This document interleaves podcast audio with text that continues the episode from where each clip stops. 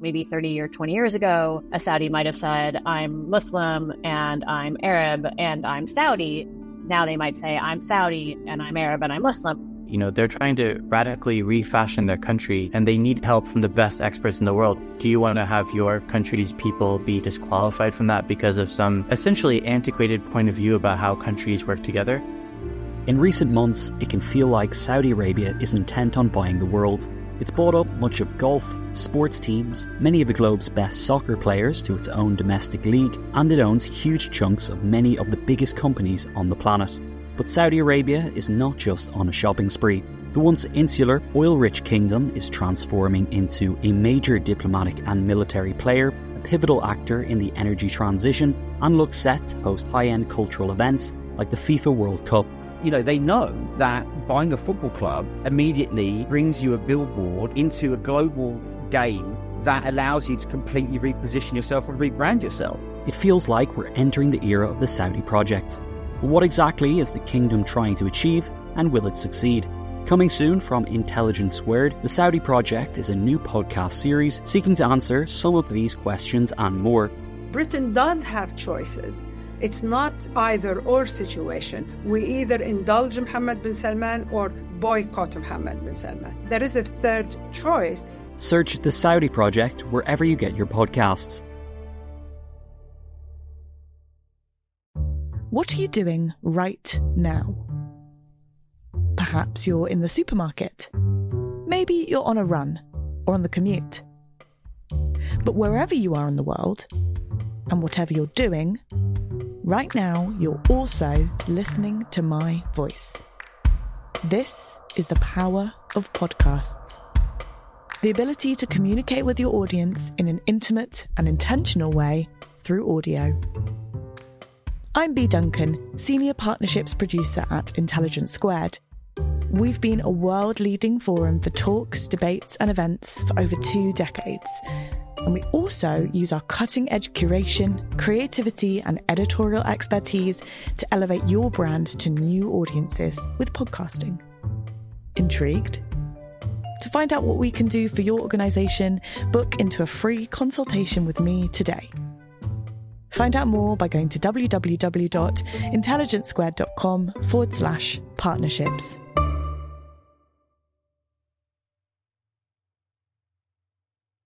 This Intelligence Squared podcast is supported by Audible.com, a leading provider of audiobooks with more than 150,000 downloadable titles across all types of literature, including fiction, non fiction, and periodicals. The Intelligence Squared audience now has the chance to try Audible's service by downloading an audiobook for free. One title you may like to consider is Shark by Will Self. Set a year before the action of his Booker shortlisted novel Umbrella, it's an exploration of the complex relationship between human psychopathology and human technological progress. To download a free audiobook of your choice, go to audiblepodcast.com forward slash debate. That's audiblepodcast.com forward slash debate. Thank you for downloading this Intelligence Squared podcast. For more information on our debates, talks, and discussions, visit intelligencesquared.com and sign up to the newsletter. Hello, I'm Zainab Badawi. Welcome to this Intelligence Squared debate coming to you from Cadogan Hall in central London. It's exactly 10 years ago that 9 11 happened. Nearly 3,000 people were killed in those attacks in America, and they changed the course of world history forever. The motion in our debate, a decade on, was the war on terror the right response to 9 11? And in our panel, we have some of the key figures from that time. Pervez Musharraf was president of Pakistan. He is arguing for the motion, along with Colleen Graffy, who served in the Bush administration. Arguing against the motion, Sir Jeremy Greenstock, who was the senior British diplomat at the time, and the influential French politician Dr. Bernard Kouchner. That's our panel. Welcome to you all.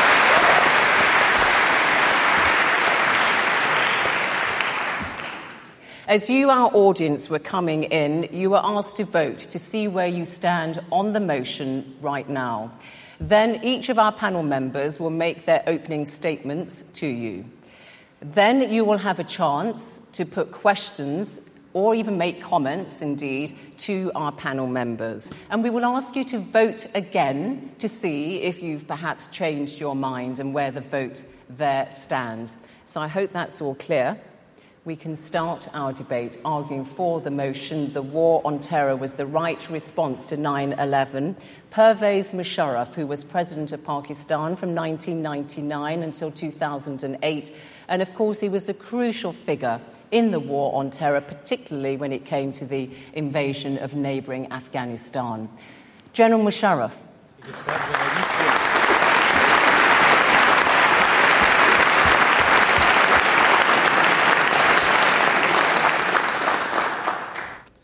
In September 2001, ladies and gentlemen, the world leaders, and I happen to be one of them, had to decide whether fighting the war on terror would make the world a safer place to live in.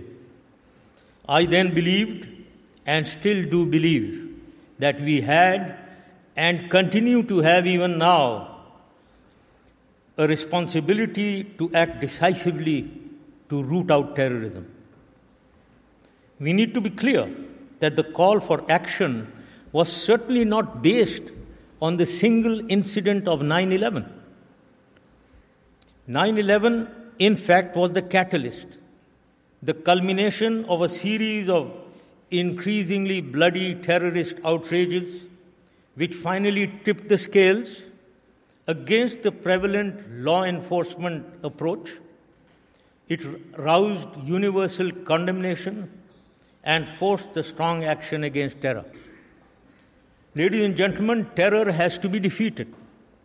There is no running away from it the destructive power of the explosive, and the viciousness of the suicide bombers who bring misery to people at large, to innocent people at large, has to be combated.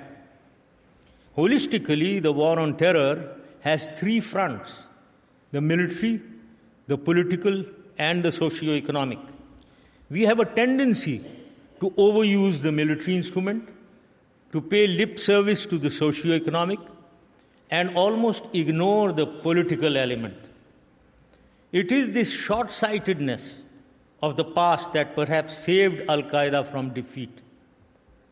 I have two arguments to justify this statement that I have just made.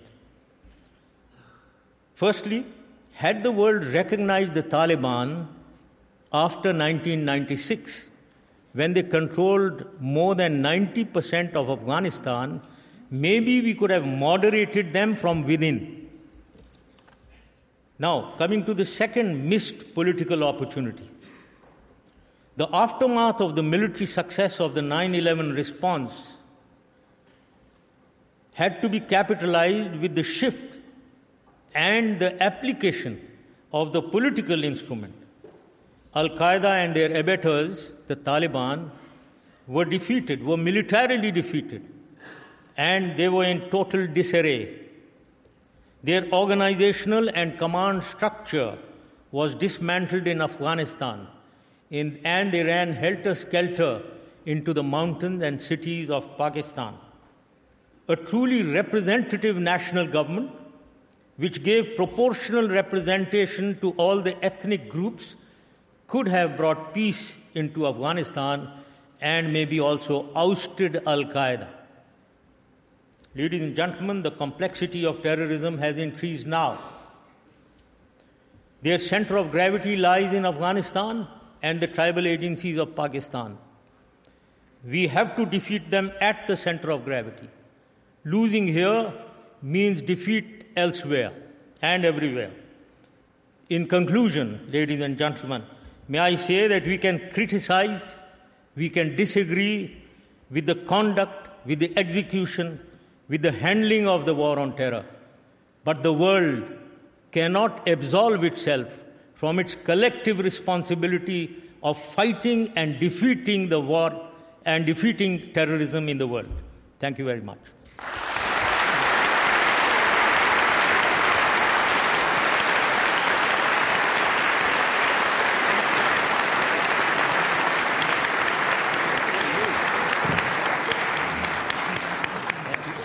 arguing against the motion, our next speaker, Sir Jeremy Greenstock.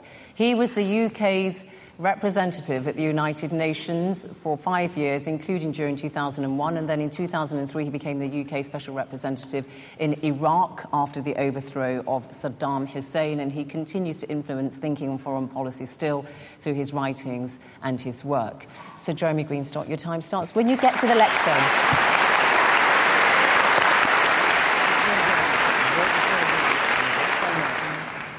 Ladies and gentlemen, we have just heard a supreme military leader defending the use of military means to overcome a threat that, for all its use of violence, was not military. Indeed, the threat is all the more powerful because it comes from methods of attack that aim to neutralize to the greatest extent possible the vast military superiority of the target. To fine tune the response to an attack, you have to understand what the attack was all about and who was behind it. Al Qaeda's fundamental purpose in planning 9 11 and other attacks on American and Western interests was to create a situation in the Islamic world in which a particular, many would say a bizarre interpretation of Islam could thrive politically and religiously. Enticing the world's only superpower into a war or a series of wars in the Middle East was seen as the route to social and political chaos there, out of which something new could emerge with enough popular support to be sustainable. Making the United States so angry as to be prone to misjudgments, such as the doctrine of preventive war was an essential step in this design. In the global picture, this was about more than terrorism. Washington, on a war footing, then made a mistake which played into Al Qaeda's hands.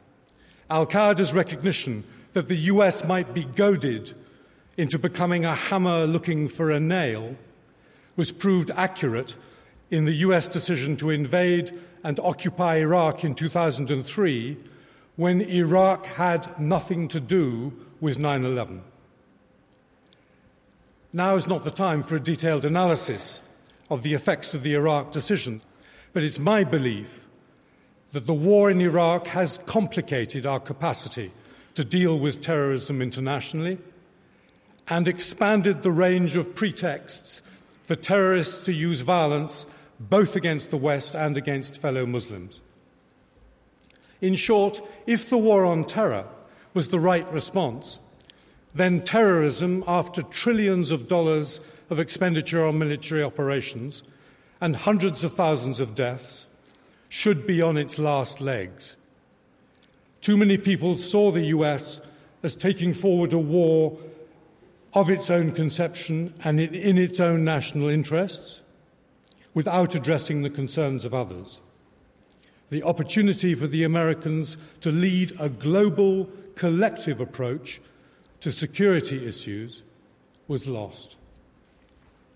The new counterterrorism of the Obama administration, it's interesting to observe, largely recognizes and seeks to correct that original misconception of what counterterrorism should be all about. Strong, precise action to deal with criminal groups has to be combined with diplomacy and partnership, is what that new strategy says. And that's quite a different approach from a war on terror. It's hard to avoid the conclusion that the United States made this change much too late. Let's show in your vote tonight that we have at least learnt that lesson. Thank you very much.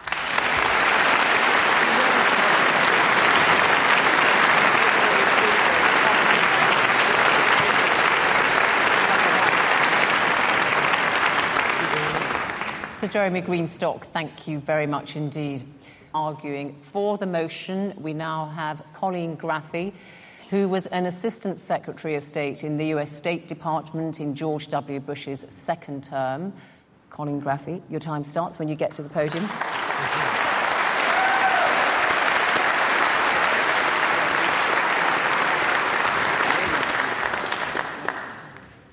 The war on terror was the right response to 9 11.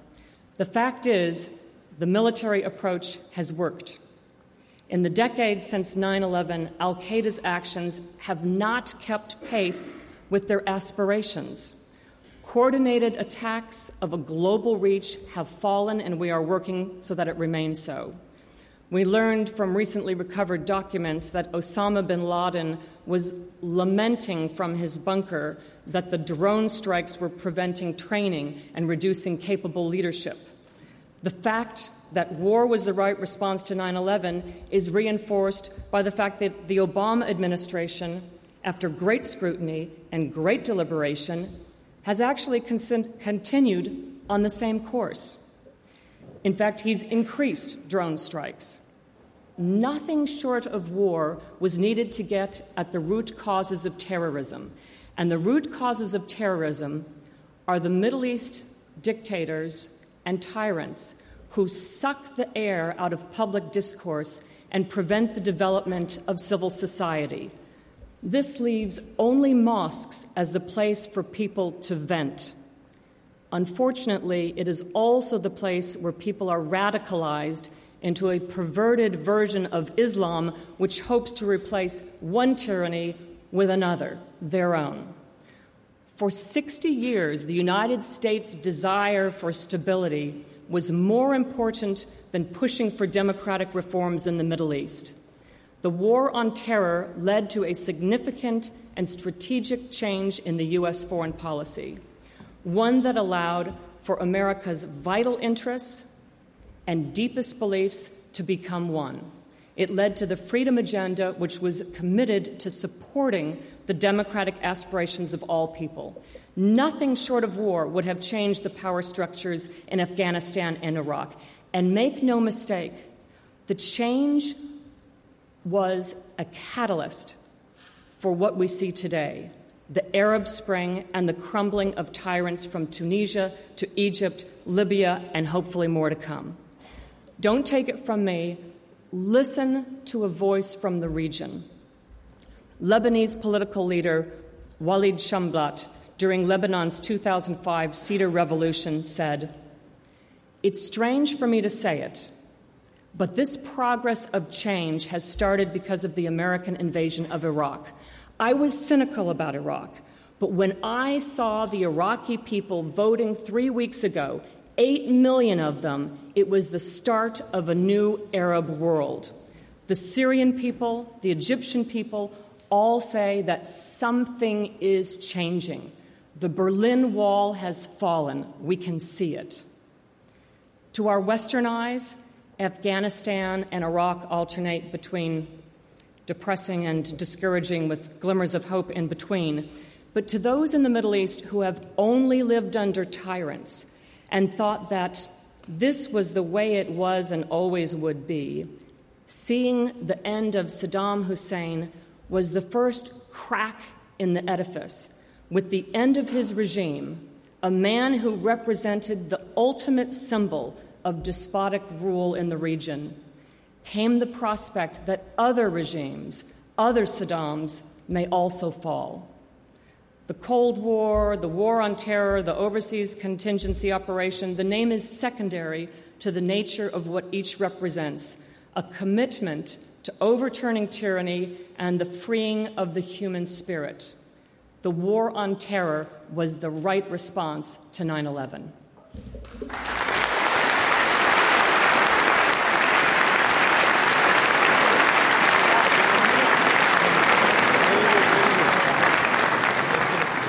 Thank you very much indeed, Colleen Graffy.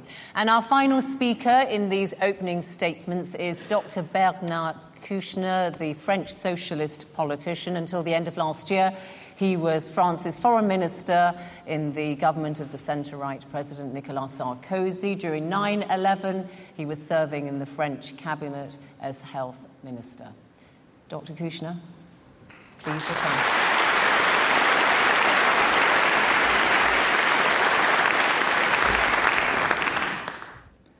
So, the war on terror was it the right answer to 9 11? honestly, this is difficult to say yes or no, completely separate. Yes, it was imperative to react to 9 11 by war. Are you asking for an ethical, a military, or a political judgment? Let me be blunt. Ethically, it was imperative for the US to react. Politically, the way the Bush administration did has not been a complete success. Ten years after, what was the real goals? To defeat bin Laden and Al Qaeda? Now he is dead. His organization may be weakened, but it survived and some say proliferates in Africa. I remember the horrified moment of 9 11. We, our American friends and their allies, we had to respond and to fight back, but not only by force. And I'm not so far, President Musharraf said. It should have been also a war against poverty. Poverty is the main word in Afghanistan and also in Pakistan. In chasing bin Laden, Western leaders discovered a reality that only those remembering the Soviet war knew. Afghanistan is a patchwork of tribes, starting with the Pashtun, more or less close to the Taliban and more or less linked to bin Laden. The Pashtun lives on both sides of two countries. There are no border between Afghanistan and Pakistan. The Pashtun move freely. So, should we have to make war on Pakistan? Impossible. Two good reasons. The Pakistanis are supposed to be our allies, and they have atomic weapons. There is only one certainty the US and its allies cannot win this war militarily.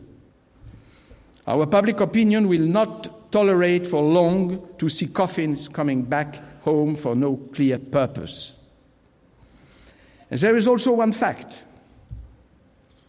bin Laden is dead, and he was killed in Pakistan.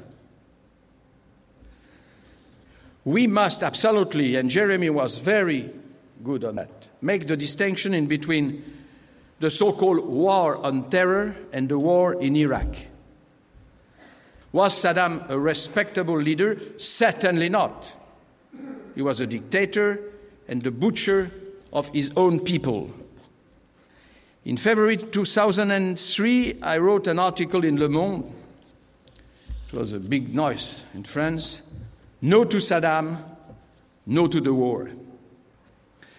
So, the real issues, in conclusion, today, 10 years after 9 11, are the people of Afghanistan and the people of Iraq any better off? Yes, in a way. Schools, education, hospital, roads, etc. We looked at the wrong generation. I believe, and this is part of the answer, resides in the hopes of the Arab Spring and the young Arab leaders. Thank you very much.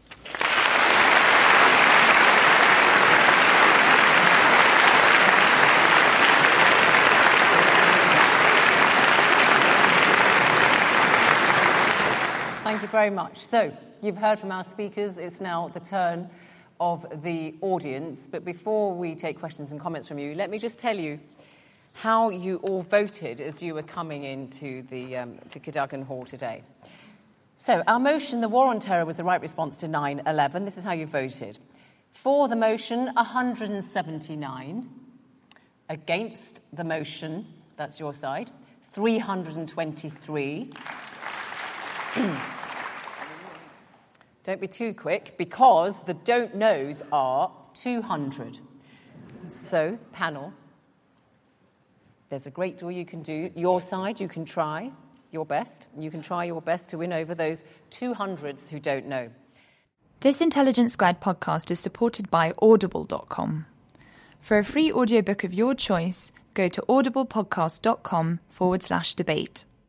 So uh, let's go there. Yep. After 9 11, there was an outpouring of goodwill towards the United States. I want to suggest to you that that outpouring of sympathy was wasted. What would have been much better in order to get so many of the Arab countries on side for any kind of war on terror was a resolution to the Israeli Palestinian conflict. Without that, no Arab country could possibly have joined in a war on terror because of the bitterness and resentment caused by the plight of the Palestinians. Thank you. We'll come to it in a moment. One more and then. Yeah. Um, I was wondering, particularly to Mr. Musharraf, but to all the panelists, what your opinion was on the Obama administration's drone attacks in Pakistan, which have increased quite a lot recently, and whether you condone them. Okay, one more. My question to Dr. Byrne. Your government banned a burqa in French, yeah? Yeah. That act supporting a terrorism, 100%. Yeah, while you intervene in the personal behavior of Muslims. So what you think is Western not supporting a terrorism by putting that kind of sanctions? So your question is, the French have banned the wearing of the, yeah, the veil. The Hijab. Yeah. So by doing these kind of things, is not that kind of act promoting a terrorism in the East? Right. Okay, well, Dr. Kouchner, you can make that connection. Extremism must be defeated. To compare extremism in the Middle East in between Palestinian and Israelis and in the Middle East, generally speaking, was not right. And at the beginning of bin Laden terrorism, it was not question of that. But if you want me to say, and we will be all in agreement that we must set up a real peace, that is to say, to recognize the Palestinian state, etc., yes, we have to, and we tried. But honestly, it's very far from the reality of Pakistan, Afghanistan, and the rest. Okay. That is not to say that if we can, please. Just to finish on the Palestinian yes, issue, because I'd like to go. We, this is a, an emergency, but it's an emergency in years and years. And we all try to do so and we'll succeed. Okay. But, well, it was not the reason and it's not an explanation. All right, but Colleen Graffy, um, this was a point that was raised a great deal, and the terrorists in their messages and so on bring up this issue of the Palestinian question. Bush administration didn't really address that well, properly. The, the problem with that argument is that if that were really the case, why didn't Osama bin Laden pause all of the planning for 9 11 when Clinton was on the brink of trying to make a breakthrough with Arafat? That wasn't the point of 9 11. That wasn't what they were gearing through. The, the, whole Middle East crisis is a red herring to drive attention away from the dictators and tyrants across the Middle East. So, Jeremy, do you agree with that? There's no doubt that the United States lost an opportunity to get global sympathy. There's no doubt that Al Qaeda had very little to do with the Palestinian issue, but that misses the point that the general support out there for doing things that are violent against the West is fed by the stagnation of the Palestinian issue, even if Al Qaeda did not uh, rely on that for its own influence. The fact that it's still out there uh, getting worse does nothing for our counterterrorism campaign. One thing that was mentioned by both of um, the opposition, and that was this connection between 9 11 and Iraq. There was no connection between 9 11 and Iraq, and the Bush administration never made that case. They said specific. Okay, read, ladies, ladies and gentlemen, read anything on what the Bush administration has written, anything, and you will see that they said, What is the connection after 9 11? It's Al Qaeda and it's Afghanistan. Does it have any connection in Iraq? No, it doesn't. So, therefore, do we do both together? No, because it's only about Al Qaeda and Afghanistan. After that happened, after that, that's when Bush looked around and said, all right, we have a rogue country, as Jeremy Greenstock has said, that has been in violation of 16 UN resolutions under Chapter 7, which means use force if necessary. And the conclusion was do you let someone who we know has been a threat, not to the America, but to, but to the world, do you let that stand after 9 11? So the administration never made the connection that it was that. It was a separate threat. Since you've brought that up, let's just go to the audience on that specific question of September the 11th and um, no connection between those attacks and Iraq. Who wants to address that point specifically that Colleen Graffy has just raised? There. Uh, Professor Graffy is simply right.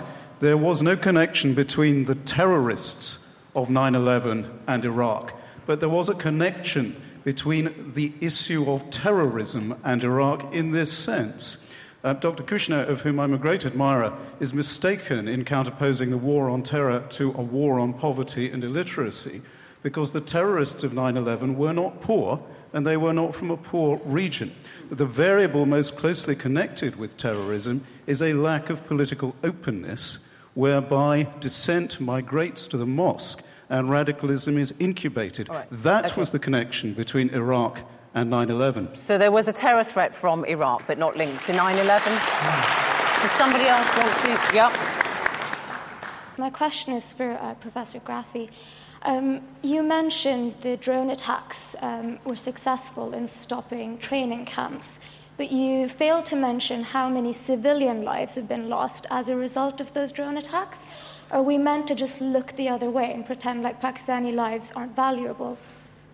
Okay, well, we'll link that question to the other one earlier on about the. Why don't we ask you the drone attacks on Pakistan and your view on that, um, General Musharraf and then Colleen Graffy?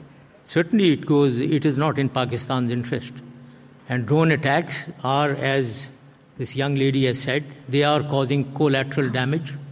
Therefore, there is a great public outcry against the drone attacks. And also, may I say, there is a public outcry because it violates the sovereignty of Pakistan. However, we, I do not say that we should not attack the terrorists. Whenever a target is identified, we need to adopt measures to attack that target, those militants, through means which will avoid collateral damage and ensure the sovereignty of Pakistan. The fact is, is that any loss of life is, of course, horrible. But the drone attacks are a technology that allows the most exact and precise targeting that we've ever known in history. And so, if you're looking at the various means of military use, the drones are going to have the least effect on the civilian population of anything else. Okay, let's take some more questions from And remember what the motion is up there. To uh, Mr. Greenstock and Mr. Kouchner, Bernard. Policing was the policy of most Western governments up to 9 11. It failed miserably. I'd like to hear what you have to say about that. Okay. Oh, well, yeah. We haven't discussed the actual reason that Al Qaeda gave for attacking, which was the presence of US troops in the Holy Land in Saudi Arabia. And in order to respond to being attacked by that, they could either have left, as they did from Lebanon in 1986, fearing more terror, or they could have stayed, and I, I, think it's fairly clear that the Saudi kingdom would have been greatly endangered, or they could leave in victory and not have to protect Saudi from Saddam anymore. Uh, I'm curious what the advocates of law enforcement would claim was the non violent way of uh, making the troops in uh, Saudi redundant. Well, the Americans did withdraw their uh, base from Saudi Arabia, didn't they? yeah, they announced, because they invaded they announced, Iraq. Yeah, okay, we'll put that question to the um, panel. Let's take some. Go ahead. I wish to ask uh, Pervez Musharraf do you think Osama bin Laden came back to Pakistan after you were removed, deposed? And prior to when you were still in government in Pakistan, do you think Osama bin Laden was in Yemen where there is his family come from and there's a very strong Islamic following. Okay, one there, and then we'll go to the panel. My question actually is to Professor Graffy. You said that military dictators were one of the sort of root causes of terrorism, that they sucked the air out of the democratic process, and that in many ways to depose them you needed direct Western intervention and kind of boots on the ground. I wonder, would you reconsider that statement following the aftermath of the events in Libya, where despite you know, NATO air cover, the fight has mainly been waged by the Libyan people. There have been no direct Western intervention in terms of troops, and a dictator has been successfully overthrown with a period of relative order, unlike in Iraq, where there were hundreds of thousands of troops, and there, there seemed to be eternal chaos after it, or at least right. in the first several years. Okay, very briefly then. First of all, Colleen Graffy. I mean, just uh, would, would, Saddam Hussein have gone in the Arab Spring? Do you think, with well, all the others? I just want to say thank you very much for that question. I think you misunderstood what I said. My point was that Iraq and Afghanistan were the catalyst for these other countries. That with the fall of Saddam Hussein, it allowed these other countries to see a different vision of what the Middle East could be like. And so, therefore, I entirely agree with you. All of these things should be homegrown, and we need to work so hard now on developing civil society rule of law, and good Are governance. you saying the Arab Spring would not have happened unless Iraq and Afghanistan were invaded? I'm saying that Iraq was the catalyst, as I read from Walid Jumblatt. This was something well, that had never opinion. seen so, before. But I mean, you're extrapolating from what Walid Jumblatt said. You know where is Walid Jumblatt now?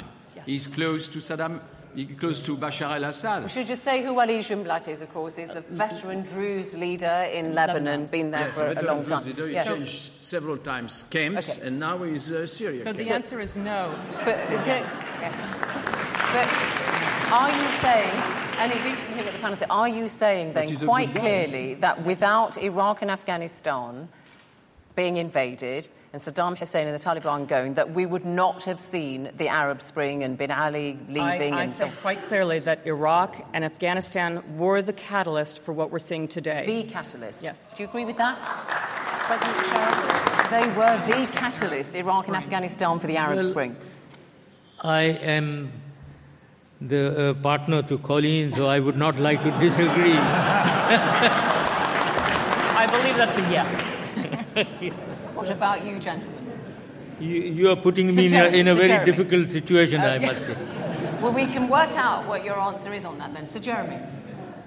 One sentence on the Arab Spring. The Arab Spring was a spontaneous reaction by people empowered by the availability of information, knowing what was going on in the rest of the world, against their government stealing freedom and national wealth from them.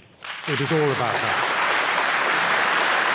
It was, um, Dr. Kouchner on this particular point, the catalyst, which took eight years, though, didn't it, from 2003 to. But anyway, yes. And that's, Uh, and the, that's- the, well, the catalyst of Iraq Cedar and Revolution Afghanistan. was 2005. Palestinian was before that. I mean, it's, it's in steps and progress. It doesn't happen overnight. Look at the Berlin Wall. Bernard Kouchner, on this point about Afghanistan, the war on terror and the invasion of Iraq and Afghanistan was the catalyst for seeing the Arab Spring and these dictators falling. No, but I, I completely agree with what Jeremy said. This is a fantastic movement, Arab Spring. Spontaneous in a way that we were waiting for Muslim brothers or extremists, etc., and the people, all the people, what we call the civil society, rejected their dictator. And don't, let's say, mix all the countries. Tunisia was not Egypt, was not Libya, etc., and we don't have time but, to make. But, but the specific point is, people said Saddam Hussein has gone from power, and that, in a way, encourages us to also I seek don't democracy. think so. You don't Look think so? at what's happening now in Iraq. Look, this is not a, a miracle. Oh, at you've all. decided- But you've- what? Saddam Hussein was a dictator. He was a killer. And now there is a, a president of Iraq with a Kurd. This is a good success. The Shiite, the majority of the people, are in power against the minority, the Sunnis. This is another success. But right. it will take time. And for the time being, democracy, a sort of democracy, not the, the, the, the British or the Swedish or the French democracy, it, step by step, it will be Right, done. Yeah. But it, it has not started anything. okay. Don't remember You've that. made that point. in Pervez fact- Musharraf. No, no, Okay, please. Pervez. Mu- Yeah. you are talking about Iraq, yeah, but you, I just uh, General Iran. Musharraf has decided. General Musharraf has decided to comment on this specific question. No, then. I, I was trying to answer another point of view. This, I, I, I don't find it very logical to link Afghanistan or what we did in Afghanistan in response to 9/11 with Iraq. Here was the situation in Afghanistan was that Al Qaeda, which, who we equate with terrorism, carried out the 9/11 attack. But and many people the war around on the world. terror, and you're for the motion that the war on terror was the right response. Iraq was also a terror threat, you said, and therefore it was a legitimate target in the war on terror. That's what you said. So, just very quickly, General Musharraf, was Iraq part of the war on terror? Should it have been? Well, I, I personally was certainly against the war in Iraq, but I am not linking it with attack on terror, really. Okay, all right, that made it clear. We had that question, Sir Jeremy Greenstock, on the policing of um, crimes and uh, of, of terrorism, and the policy had failed. Well, it was. Well, that, that, that that question policing- has said policing failed miserably. That's right. Yeah. And things were missed before 9 11, uh, both internationally and in, in the United States. But I think uh, this panel must make the point that over the last 10 years, and particularly in the last few years, our police, our agencies in the United States, the UK, and elsewhere have done an absolutely fantastic job in protecting us against re- repetitions of 7 7 and other terrorist attacks earlier in the decade. Let's give the police and the agencies the real credit that they deserve for protecting uh, our public. If I may add, after 9/11, isn't it? Just very quickly, anybody want to? Yeah, um, I have a, a comment about the, um, the bases in Saudi Arabia. I just want to remind that why were the U.S. bases in Saudi Arabia? To protect the Kurds in the north and the Shia in the south in Iraq and the no fly zones. And so there we were trying to assist, and this is turned against the United States as being in the land of uh, Saudi Arabia. So right. Just this- a reminder that's, that's why we were there. And um, the idea that we should be attacked on 9 11 because we're in Saudi Arabia when we're there to protect the people in Iraq is a nonsense. And General Musharraf, did Osama bin Laden, who of course was killed by the US Navy SEALs in May in Abbottabad in Pakistan, did he go to Pakistan after you left office? Well, I can't, I can't be sure. I wasn't tracking him, certainly. But uh, he was there in Abbottabad. As far as I'm concerned, whenever anyone asked me where he is, I always said, I don't know. He could be anywhere. You used to say he's not in Pakistan, he's probably No. more likely on the Pakistan Afghan border inside Afghanistan. When somebody insisted that he's in Pakistan, then I used to say, What is the information? Where did you get this information from? He, he could be anywhere. He could be in Afghanistan or even outside Afghanistan. So that was what Were I you used to say. Were you surprised when he was Yes, found in indeed. Abbottabad? Yes, indeed, absolutely. I was shocked that he was in Abbottabad. I mean, living quite openly in a city just a few miles from an No, no, not very openly. Not very openly. He well, was it was locked a up in a house, room. Wasn't it, in an urban area? it wasn't No, a no. remote farm. Sorry? He wasn't living in a remote farm. It was quite a big townhouse he was living in, quite conspicuous. The best place, the safest place is in a thickly populated place. This is a town. All tourists into the mountains of Pakistan go through Abbottabad, a population of 600,000 people. And there are civilian and military people all mixed and stay together. But, President, at least you better recognize that he was benefiting, I mean, bin Laden, of some complicity. This is impossible to believe that uh, he was isolated, close to the barracks and close to the army, and etc. So I understand your answer, but honestly, Well, I think I, I certainly, I, I certainly would like to react to this. I mean, after all, slippages or poor performance by the intelligence are possible. If we reflect back to 9 11, how is it that 18 people were being trained for months and CIA was asleep? The most powerful organization? How was it? How was it?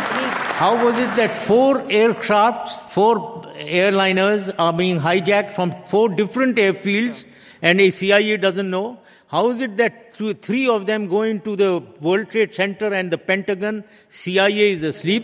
So let us allow ISI to have been sleeping once at least. I'm going to go back to the floor. Let's go up there, please, quickly. Uh, my name's Khalil Osman. I'm a sixth form student. Um, I've got a question for Colleen Graffy, who was talking about uh, the origins of terror uh, due to Arab dictators. Do you think that's a fair assumption based on the fact that your government propped up these dictators, uh, Mubarak, billions of dollars, second only to Israel, um, which imposes tyranny on the Palestinians?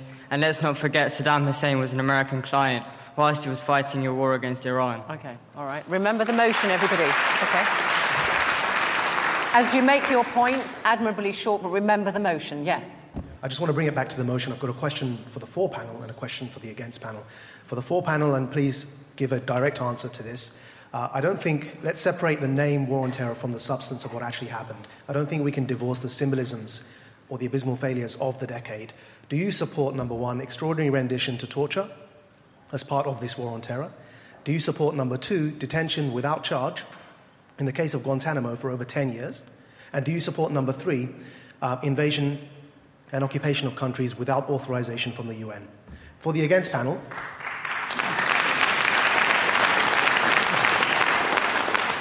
the against panel, uh, I personally and, and Quilliam, the line we push is we don't see a polarization between uh, necessarily between military action on the one hand and law and order on the other. There's a middle way. We think there's a third way, and that's to empower civil society, um, as demonstrated by the Arab Spring. So, would you please elaborate on what could have been done to, in that third way, to empower civil society rather, rather than take uh, military action? Thank you. Okay, thank you. That's the quickest four questions I've heard in about a minute, ten seconds. So um, let's just pick up then, panel. The point made by the representative from the Quilliam Foundation, which I think was mostly to your side, um, Mr. Musharraf and Colleen Graffy, which was when you support the war on terror, do you support detention without charge? Do you support rendition and the invasion of countries um, without proper UN authorization? Um, well, the question had several different parts. The first is um, torture, no. Uh, that is not allowed. The international community has torture convention, but every country is going to, as Britain has done, is going to find ways of interrogation that come pretty close. And in the United States, the view was that the actions taken in waterboarding were not torture. Now, you can disagree with that. Well, a lot of people did. I mean, yeah, what you described and, as enhanced and, interrogation and procedures. they stopped that, and they considered that it was wrong to do. Okay? The other with detention, every country is dealing with the difficulty, the tensions between protecting societies and um, protecting civil rights. So the UK is in the same situation. Control orders, how long do you hold people? Right. France has a similar and, situation. Okay, and so Jeremy, the question to the, your side from the Quilliam Foundation was what, what do you do to empower civil society? What's the alter- alternative to the war on terror? How would you have done it? Well, civil society uh, is actually doing more than governments, in my view, at the moment, uh, to make the developing world a better place village by village, town by town, region by region. They don't need to be told what to do by governments. They don't need to be empowered in what they have the will to, to achieve in the less advantaged areas of the world. But they do need to work with the governments of the developing world to be allowed access to the people who need their help. And when you get that kind of partnership, between what the West in its donor mode can give and what the developing world can absorb and receive and act on, you are getting a partnership that does far more to deal with security issues than the direct use of military force. That's what we're trying to say. Thank you very much for that, Sir Jeremy Greenstock. I've got the result now of the uh, vote after the um, debate, and it's very interesting. All right, let me first of all, remind you how you voted, audience, before the uh, debate started. For the motion, the war on terror was the right response to 9 11, 179 for, 323 against. There were 200 of you who didn't know.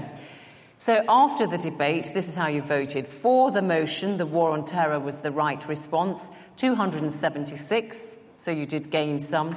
Against, however, 402.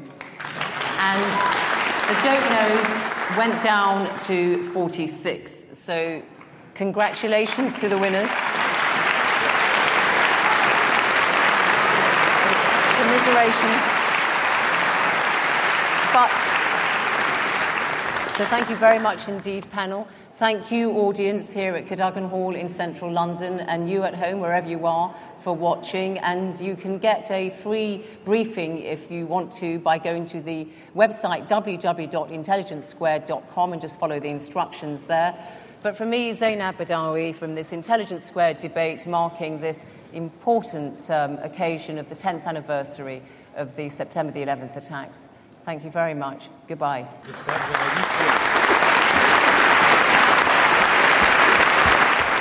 Thank you for listening. You can download more Intelligence Squared podcasts free on iTunes and SoundCloud. If you'd like to find out more about our events, sign up to our newsletter at intelligencesquared.com and follow us on Facebook and Twitter. What are you doing right now? Perhaps you're in the supermarket. Maybe you're on a run or on the commute. But wherever you are in the world, and whatever you're doing, right now you're also listening to my voice. This is the power of podcasts. The ability to communicate with your audience in an intimate and intentional way through audio. I'm Bea Duncan, Senior Partnerships Producer at Intelligence Squared. We've been a world leading forum for talks, debates, and events for over two decades. And we also use our cutting edge curation, creativity, and editorial expertise to elevate your brand to new audiences with podcasting. Intrigued? To find out what we can do for your organisation, book into a free consultation with me today. Find out more by going to www.intelligencesquared.com forward slash partnerships.